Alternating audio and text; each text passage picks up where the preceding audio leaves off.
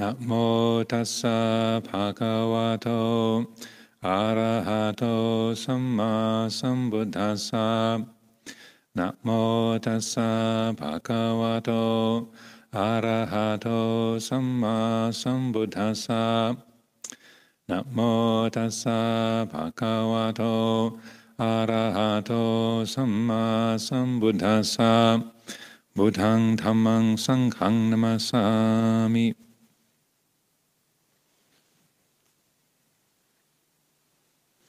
on this um, unique Kathina Festival Day.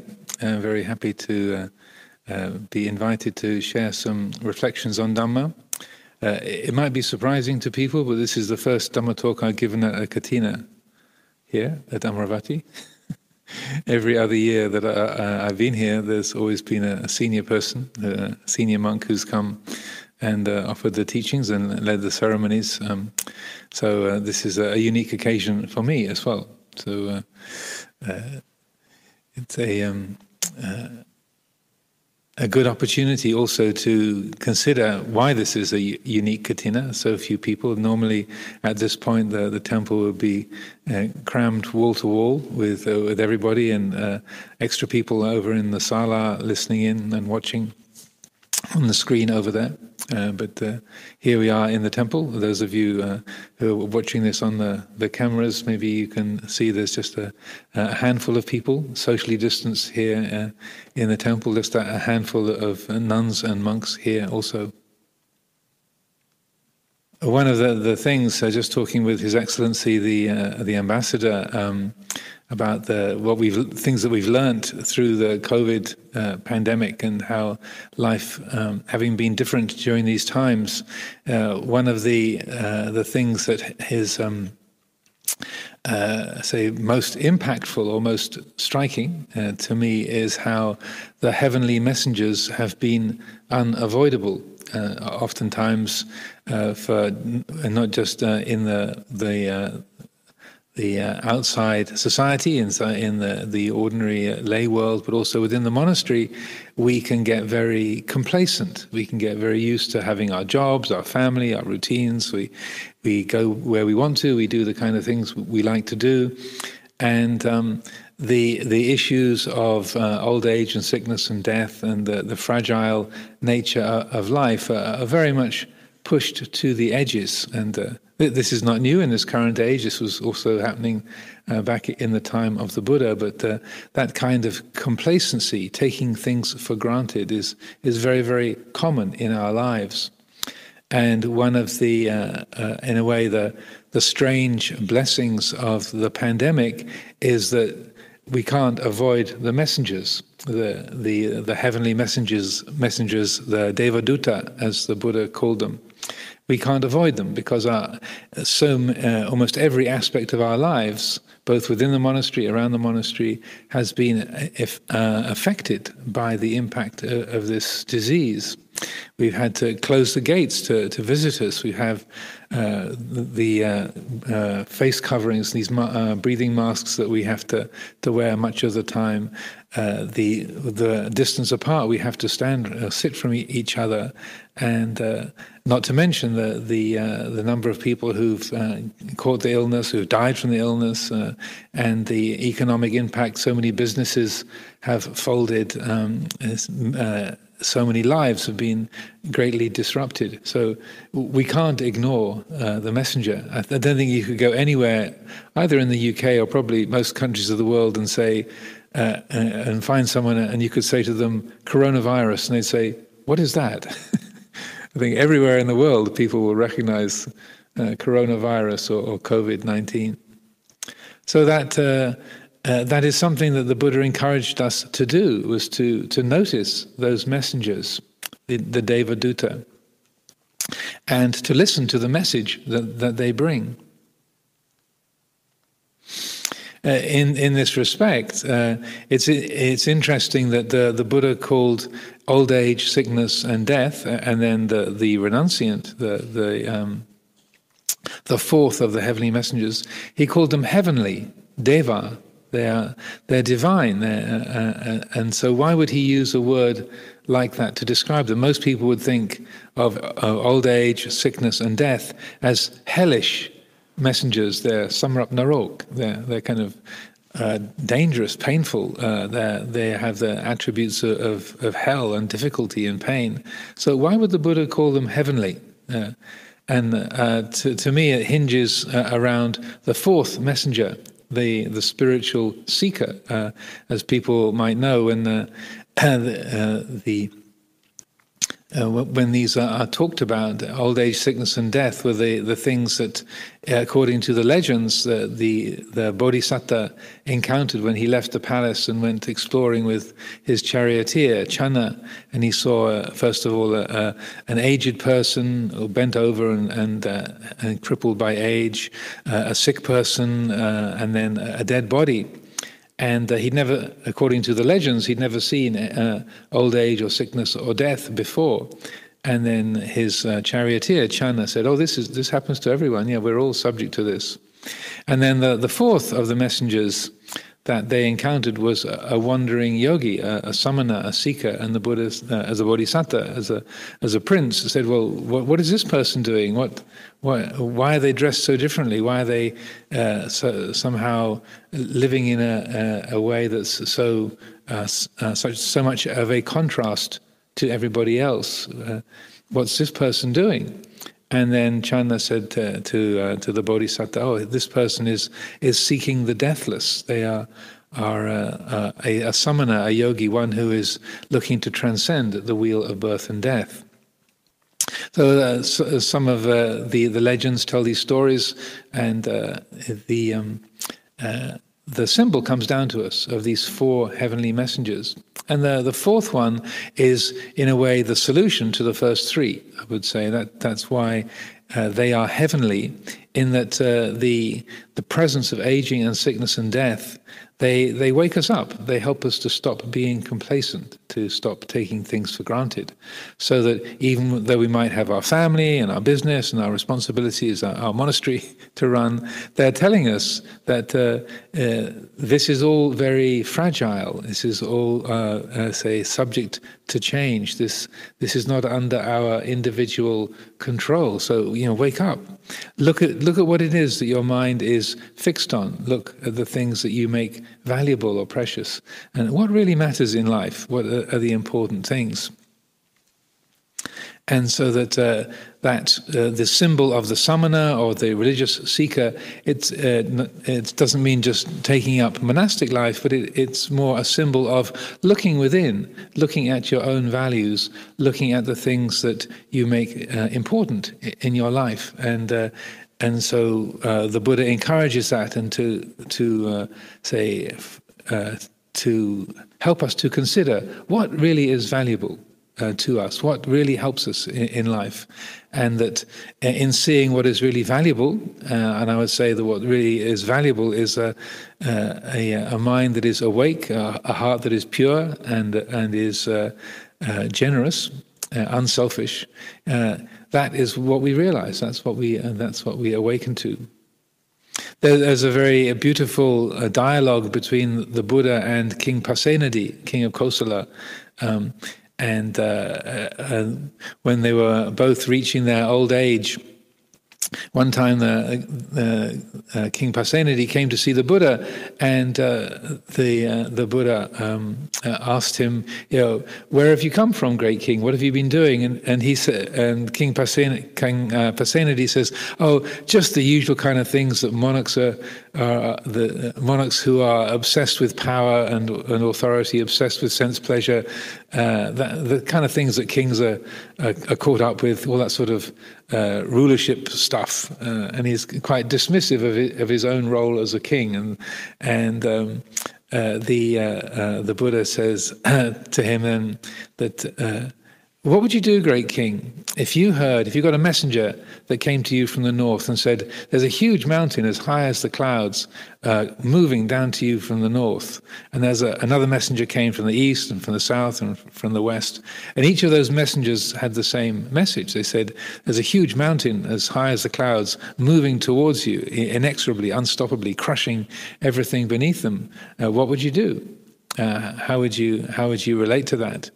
And the king says, "Well, venerable sir, what I would do, what could what could I do except to to practice the Dhamma, to to live righteously, and to carry out acts of of, uh, of generosity and uh, uh, acts that were meritorious and, and beneficial? What else could I do other than to to walk in the way of the Dhamma?"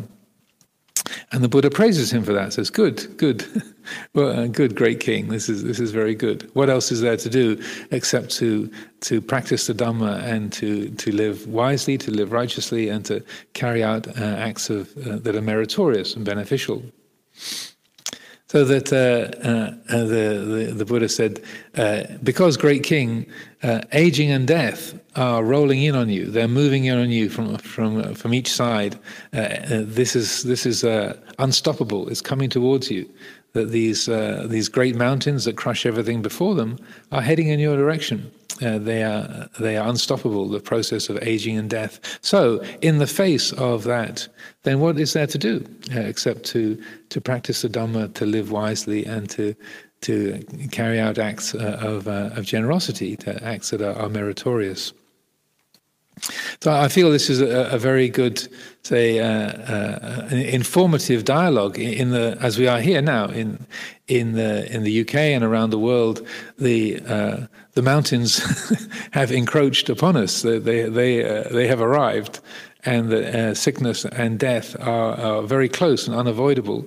And so, what is the message that, that they bring? That uh, and, and why is that heavenly? Uh, it's because that the the mind is caused to let go of its worldly concerns, its worldly interests, and instead, rather like King Pasenadi uh, wisely reflected, says, "Well, that being the case, what else is there to do? What's what's more important than practicing the Dhamma, living living wisely, and carrying out a, a meritorious acts, doing things that are beneficial, helpful, and and uh, that are the are uh, acts that generate punya, boon, uh, in our lives. It helps us to the the the, uh, the messengers, even though they have a a, very uh, off-putting aspect of sickness and and death. They are very challenging or threatening. Uh, they're heavenly because they help us to to re uh, reshape our priorities. They help us to live in a way that bring about those heavenly states of mind. Because when we we make uh, living in, in, accordance with Dhamma, uh, carrying out meritorious acts, uh, we make that the priority. We see that that is valuable and, and uh, important for us to do. Then that brings a brightness to the heart. That is the the the kind of deva, the the the bright quality uh, of the of the heart of the mind is strengthened, is empowered through acts of kindness and goodness, and so that uh, I feel this is one of the reasons why the Buddha called these the the heavenly messengers, even though they, they might not look very heavenly, they don't look like sort of shining devas. Sickness and death are, are kind of threatening or off-putting in some ways, but if they are received and understood and, and it's recognized you know, how that fits into our life, then the result of that is a brightening of the heart, that we are, we are able to let go of the, the sort of superficial or, or um, say, uh, uh, activities and interests that are, are maybe entertaining or exciting or or interesting, but don't really have a lot of value. They don't really bring any kind of great benefit. They're, they're not anything that is truly valuable in, a, in an ongoing way. Uh, Kathina time is a time of uh, of offering of uh, generosity. So we uh, have these many many material offerings. Uh, this uh, this kind of dana is called amisa dana. Amisa means material, or uh, the the kind of uh, physical offerings that uh, uh Yompam and uh, His Majesty the, the, King have have offered to support this monastery, and, and all your, your, friends and family and others who've joined together sent in the, the different offerings. So Amisa Dana is that material support, and that this is a very significant kind of generosity and a way of creating, uh, generating merit and uh, living skillfully, uh, acting in accordance with, with Dhamma. So, uh, sadhu anumodana to, to all of you for the material offerings, and that the uh, Amaravati could not keep going uh, without this kind of help. Um, uh, the uh, there's a big place. There's a lot of people live here. Uh, we have a lot of uh, buildings, and we have a, a big uh, rebuilding program. We have a, a, high overhead, even when we try to keep it low. It's still challenging. So the amisadana element is extremely important. but along with that, the, that dimension of material offerings, the Buddha also talked about other kinds of dana, other kinds of generosity. And the second kind, which he, he uh, spoke about as being superior to amisa dana, to material offerings, is what is called abhaya dana, or the giving of fearlessness. Abhaya, abhaya is fear, abhaya is fearlessness. So abhaya dana. So, I, and I feel it's, it's good to reflect upon that as well. Uh, earlier today, um, the, the, the lay community, uh, uh, when we began this gathering, you det- uh, determined the three refuges and the five precepts. So there's a particular teaching, a sutta, where the, the Buddha talks about the five precepts. He calls them the five mahadana, the great gifts. And oftentimes, when we think about the precepts, uh, we think of them as limitations. You know, don't do this, don't do that, don't do this, don't do that, and uh, a way of fencing us in, uh, or a set of, uh, of uh, say, limitations that uh, it's it's useful to have them, but we think of them as as a, a, a say a, a, containment. But uh, I feel it's very uh, interesting to reflect on why did the Buddha call them gifts, the, the five great gifts. And and when he explains this, he, he talks about it in terms of of this quality of fearlessness, abhayadana. He said, when, if, you, if you take the precept of refraining from killing uh, other beings, then by that determination, by that dedication in your own heart, then you relieve uh, countless other beings you, uh, from, uh, from danger. You are, you are giving them the gift of freedom from anxiety, freedom from distress, uh, yeah, freedom from fear. And in turn, you also bring to yourself freedom from anxiety, freedom from distress uh, accordingly.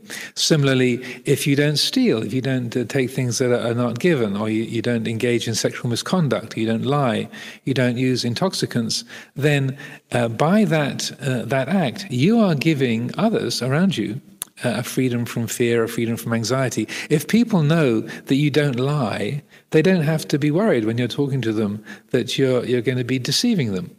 Uh, if you if they know that you don't steal, they they're going to feel at ease because you're not going to try and cheat them of anything, and so you are uh, you are providing freedom from fear, and so I, I feel that's very uh, very helpful to consider. Uh, that uh, the keeping the precepts is a, is a gift. it's a it's a kind of generosity uh, that it makes you say help to contribute to a a benign and helpful atmosphere around you. People know they can trust you. If you say something that they know that you haven't got a, a hidden agenda or that you're not trying to get something from them or you're trying to to uh, to hide something from them so that they can be at ease. And that's a, a, very wonderful thing that we can contribute, even with social distancing and the limitations of contact that we have each other now during this pandemic. Uh, I feel that uh, that kind of dana, that kind of generosity, is uh, uh is not to be ignored. And uh, that I, I, feel is a, a, very skillful way of looking at at the precepts. Yeah. It's also interesting. There are many Thai people gathered here today, uh, and so I'm very glad to, to have so many of you on site uh, uh on this special occasion. And uh, it, it, was interesting when uh, we established the monastery in California. Uh, we I chose the name Abhayagiri for the monastery. And the, that is a name of an ancient monastery in Sri Lanka. And part of the reason that I, I chose that that name was uh, that the half of the land of Abhayagiri Monastery was given to us by a, a, a Chinese uh, monk, uh, Master Xuanhua, and um, the uh, and he had a, a very large community of uh, of Buddhist nuns as well as Buddhist monks. About a city of ten thousand Buddhas. It was about twenty miles away from Abhayagiri Monastery. And so about, there's about five times as many nuns as monks in that, in that monastery, opposite to Amaravati. we have more monks than nuns here, but uh, there the, the balance is the other way around. And so uh, Master Hua donated this land, 120 acres of land, to uh, to Ajahn Sumedho to help us start a monastery in California. So I wanted to find a name that somehow uh, was traditional Pali name, but also reflected our connection with the, the Chinese community. So uh, I had read a little bit of Buddhist history, and I found out that the, the nuns' order in China had originally come from Sri Lanka. And they came, the nuns that went to, to China from Sri Lanka came from a branch of Abhayagiri Monastery in Sri Lanka, which is an ancient major temple in Sri Lanka. And also Abhayagiri Monastery um, in Sri Lanka, the ancient place that was founded about 2,000 years ago. Um, it was known for welcoming the practitioners from different traditions, different Buddhist traditions. So you had Theravada, Mahayana, Vajrayana practitioners all uh, living and uh, and working there together. It was known as that kind of uh, uh of a meeting place. And so that uh, uh, I thought, well, since this this uh, monk from the Chinese tradition has made this very very generous offering to uh, to our community in a gesture of helping to bring the northern tradition and the southern tradition closer together, uh, uh, if we chose the name Abhayagiri, it would reflect that kind of. Um, ecumenical, if that's not too long a word, that kind of, uh, um, say, that kind of a meeting point uh, between traditions, and also would reflect uh, the um, uh, the the connection that uh, the Chinese Buddhist community has with Sri Lanka through the the, the nuns who came from the uh, the uh, I think it was the Lalita Vihara was a branch of Abhayagiri that went to uh, went to China. Anyway, so we chose the name Abhayagiri, and then when Thai people came to visit, they say, "Oh, uh, so the the name means forgiveness mountain, huh?" They say because in, in, the Thai language, as uh, people know, uh, the Thai people know at least, that uh, apai apai, forgive my bad pronunciation, means forgiveness. But it comes from the Pali, abhaya, meaning fearless. It's the same word, but uh, it's so that the meaning has drifted a little bit from fearlessness to forgiveness. But they are related, and, and this is another um, aspect I think of abhayadana, is uh, it's about carrying around grudges if you understand patigha in, in Pali, that sense of if you have negative feelings towards someone and you carry them around, someone in your family or someone in the workplace, uh, someone uh, that, uh, yeah, maybe an old school teacher who treated you badly, and you, you kind of carry them around and you, you nurse these feelings of negativity and, and uh, how you've been betrayed or hurt, and, and uh, you don't want to, to, to let that go.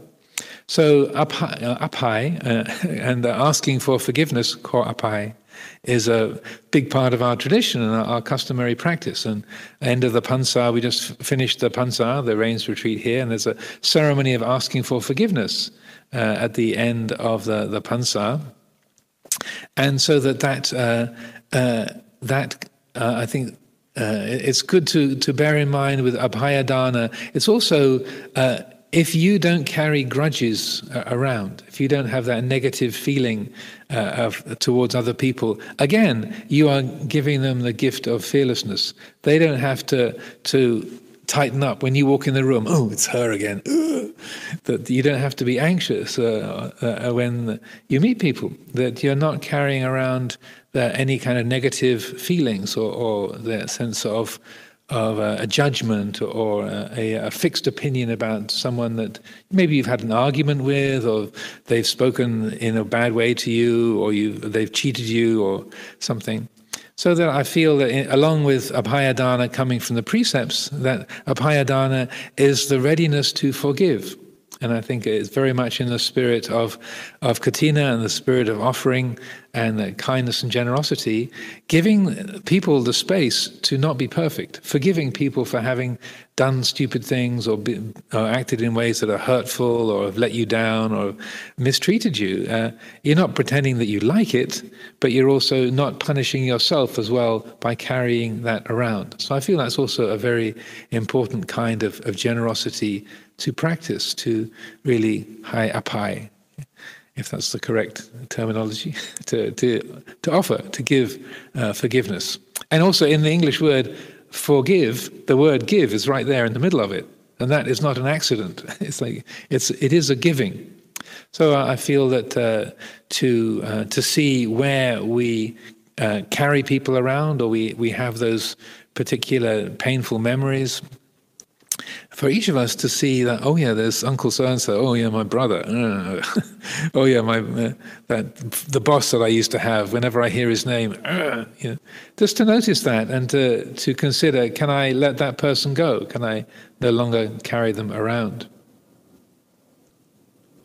The, uh, of the, these kinds of giving, that the, the, the, the Buddha spoke about, the, the highest kind of giving is called Dhammadana as he says um, in the in the teachings, Sabbadanang Dhammadanang Jinati, of all the kinds of generosity, of all the kinds of gifts, the uh, the the gift of Dhamma conquers all the others. Jinati means to conquer, or to sort of comes out on top. So uh, again, on this occasion, uh, uh, I think it's good to consider uh, the the gift of Dhamma and uh, to to reflect on why is that something so highly praised by the Buddha, why would he say that kind of gift of Dhamma is the, is the, the supreme kind of gift? So uh, oftentimes when, you, you, we see those words, it's often printed in the front of a Dhamma book, and someone has, uh, say, uh, uh, has sponsored the printing of a Dhamma teaching, and, and that is you know, very valuable, and we're very appreciative. Uh, amongst the offerings for this kathina, we've received quite a few Dhamma books, and uh, we make quite a bit of effort to produce Dhamma literature uh, and to, to spread that around. But I would suggest that Dhammadana is not just uh, printing Dhamma books, and it's not just um, giving teaching, giving verbal teachings. Certainly, that is part of it, and uh, and I would say that I I, I can't uh, guess uh, exactly what was in the mind of the Buddha. I wouldn't I wouldn't uh, be so um, presumptuous as to to say I, I, know what the Buddha was thinking, but. Uh, one of the reasons why the Buddha would say Dhammadanang, Sabbadanang, Dhammadanang Jinati, that the gift of Dhamma is the greatest gift, is that uh, he saw that that was um, something extraordinary uh, and unique in the in the human world, uh, well, humans and devas, is the, uh, the effect of the Dhamma teachings. Uh, in the Kevaddha Sutta, at the beginning of the Kevaddha Sutta in the Digha Nikaya, the Buddha says that there's two kinds of miracle. There's two kinds of abhinihan. There's the miracle of psychic power, like reading people's minds or flying through the air or, or, or looking into past lives. So that's one kind of miracle, is the miracle of psychic power. The other kind of miracle is the miracle of instruction of Son uh, explaining Dhamma, teaching Dhamma. And he said, of these two, the miracle of instruction is the superior.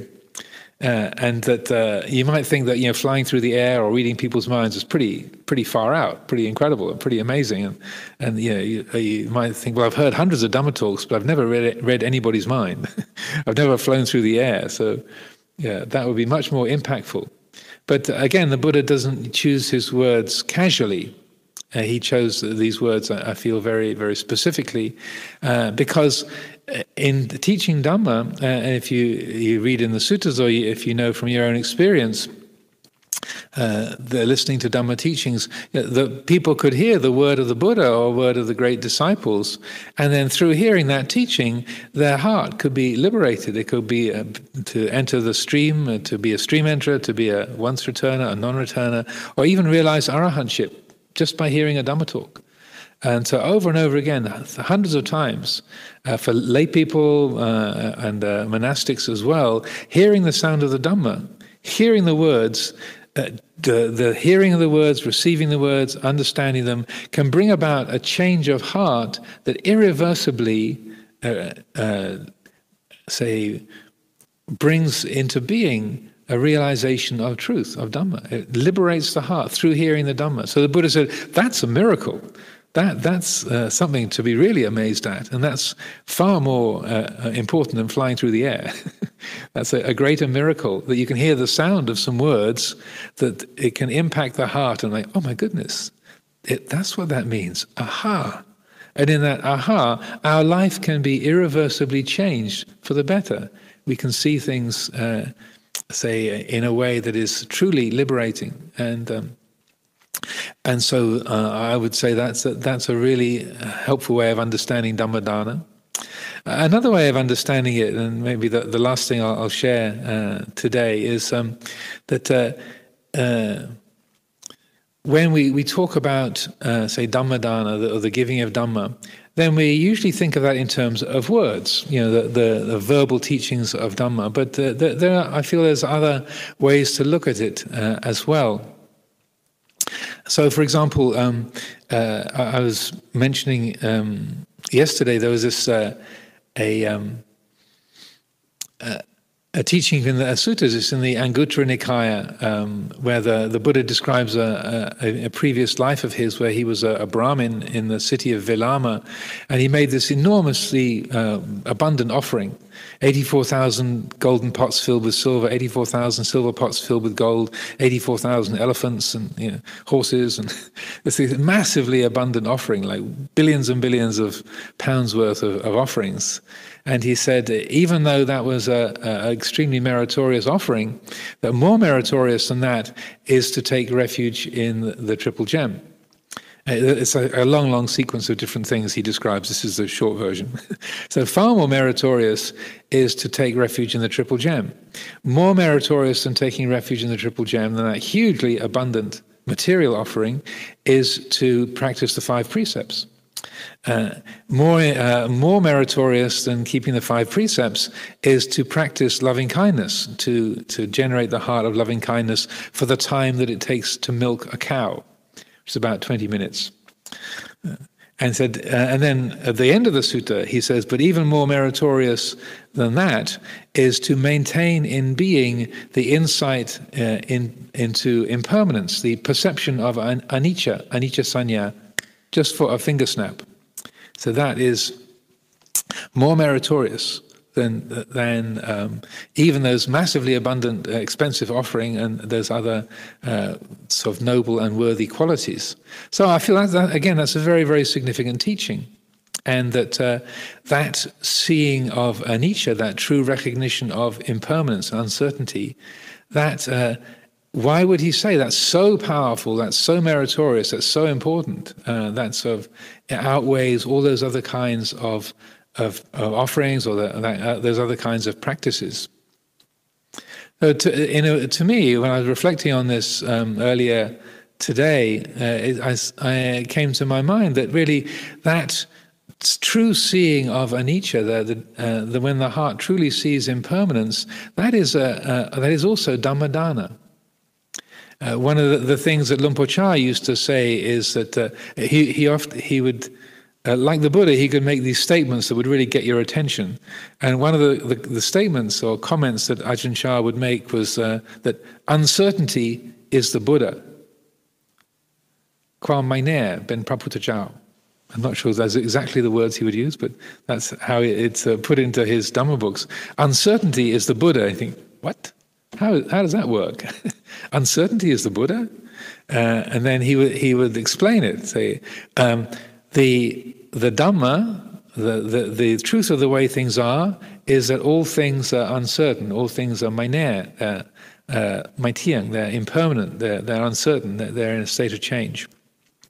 The Buddha said, if you see the Dhamma, you see me. If you see me, you, you see the Dhamma. So, uh, in this way, the truth of uncertainty is the Buddha. If you can follow the, follow the logic. if the if the Dhamma is the truth of uncertainty, and if you see the Buddha, you see the Dhamma. If the, in that way, the Buddha and the Dhamma are equivalent. Therefore, the the Buddha is uncertainty. Then uh, Luang Por went on to explain what this means is that the mind uh, that is awake uh, and knows uh, the, the truth of uncertainty is the Buddha mind. That is the puru, the, the one who knows. That is the awake, aware mind. And that, uh again, is the, uh, is, is the embodiment of Dhamma. So that uh, uh, if this isn't too complicated, I would say when the mind, uh, the heart, truly knows the truth of anicca, then it is embodying the Dhamma. It is, that is the the the presence or, or the uh, the actualization of the Dhamma, the realization of Dhamma, right there in that. So that it's not just thinking the word anicca, anicca, anicca, or meine. It, it, it's not just the holding the word in your thoughts, but uh, that a real change of vision, that seeing things differently, that uh, the the way the mind holds its experience, and if that quality of uncertainty of quam meine is really seen, uh, then there's a, a, letting go, a letting go of seeing things as solid or permanent or predictable, and a letting go of the sense of I and me and mine as a solid, independent uh, entity. Uh, let's go of the subject. Let's go of the object. And so there, right there, there is the mind is awake, it's aware, and very peaceful and free in, in that moment. So, uh, uh, uh, in this respect, I, I, uh, I, feel that Dhammadana, the giving of Dhamma, is also in that uh, uh, that is, say, actualized, that is made real by the mind awakening to anicca, seeing impermanence. And that a way that we can do this uh, again, following Luang Por Chah's advice, uh, is that, uh, and he was extremely skilled, uh, brilliant at giving very, very simple practices uh, that, that cut very deeply through our delusions. He said, if you want to develop the anicca sanya, whenever your mind makes a judgment that says, oh, this is really good, ask yourself, is that so? If your mind says, oh, that's really awful, ask yourself, is that so? If the mind uh, it says, "Oh, this is just what I wanted," ask yourself, "Is that so?" If you if if your mind says, "Oh, this is this is just what I didn't want," ask yourself, "Is that so?" uh, whenever the mind judges, has an opinion, uh, it uh, it takes uh, uh, has uh, takes hold of something. You have a feeling of ownership, like this is mine. Is that so? then this simple way is how we can bring that anicca sanya, that perception of anicca, to life. You have to do it to make it work. it's like you have to get in the car and drive it to get somewhere. You have to employ this uh, for it to have a good effect. Uh, but if you do, then uh, I can I can promise that it will really change the way that your life is experienced. And uh, uh, so if you if you make this a, a simple practice, it doesn't mean that you won't be able to make decisions or be effective in your work or in your relationships or in your life, uh, but rather you find there's a lot more space in the world. There's a lot more space in the the relationships you have with people. There's a lot more space in the workplace, in the family, in, in the the political arena, uh, in the monastery. but uh, uh but uh, it takes an effort to remember to do that because we so easily get caught up in we like something and we say, yes, good, or we dislike something, oh, that's bad.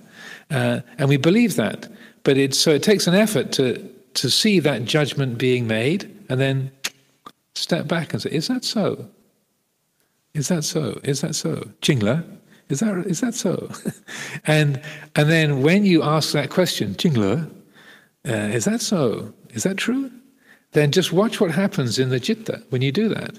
There's a, oh, there's a, a spaciousness, a, a, relaxation that, that happens. At least in my mind, that's what happens.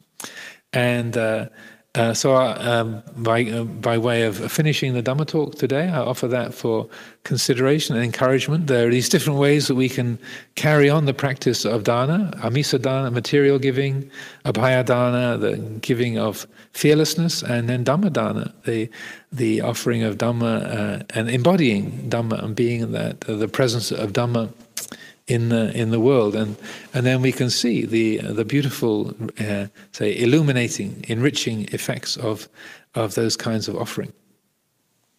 Ewang.